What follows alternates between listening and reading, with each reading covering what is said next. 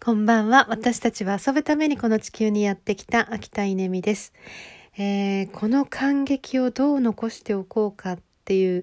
なんかそんな風にあの一夜明けてもあの思うぐらいすごい感激した、えー、昨日の岩村で行われた、えー、桃子ちゃんと正彦さんの挙式の、えー、件について少しお話をしたいと思います。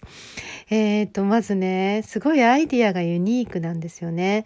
えーと、昭和3年の、まあ、結婚式を、えー、再現する。まあ、時代交渉付きでっていうですね、まあ、そういうコンセプトで、えー、行われた結婚式、えー、自宅での結婚式。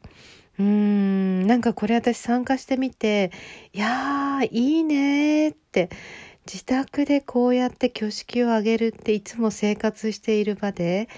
うーんなんかこんなに素敵なことってあるんだって。っていうなんかね体験してみてそれをつくづく思ったのとあとやっぱりね街が巻き込まれるっていうのかな。街を巻き込む？街を上げて、えー、う本当に街中の人があのー、喜んでね手伝ってくれて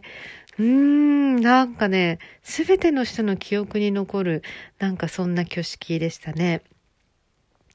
そしてその中でも実は私が一番感激したのはご主人正彦さんのスピーチなんですよね。もう何て言うのかなまあ桃子フィーバーなわけですよ。その岩村もそうだし私たち仲間もそうなんだけど桃子ちゃんっていう人間のファンなんですよね。でなのでなんだろう、そのご主人になる方ってどういう方なんだろうという、まあ、こうね、あの、なんというのかな、うん、期待されちゃってるわけですよね。で、なんで、まあ、まあね、大変ですよね、と思いますけど。そんな中で、まあ彼のスピーチの場面がやってきて、えー、もうね、完璧でした。これ以上のスピーチを私今まで数々結婚式参加してきましたけど聞いたことがないしうーん昨日のいやーよかったですね。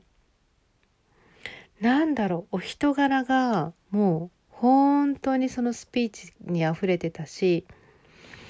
なんだろう桃子さんをこう立てる立て方とかあとこう地域の人への感謝とか何というのかな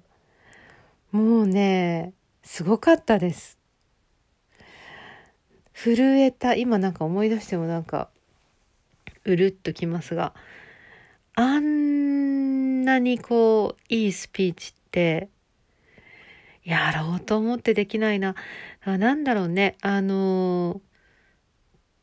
っても自分とつながってる人なんだろうな。うん。いやー、よかったです、本当に。うん、よかった。いやー、なんかね、あの式が全て良かったのは、やっぱり彼が、あのそこにいたから、そこにいたから、なんだなっていうことを、うん、そしてやっぱり桃子ちゃんはその上でこうこれから踊れる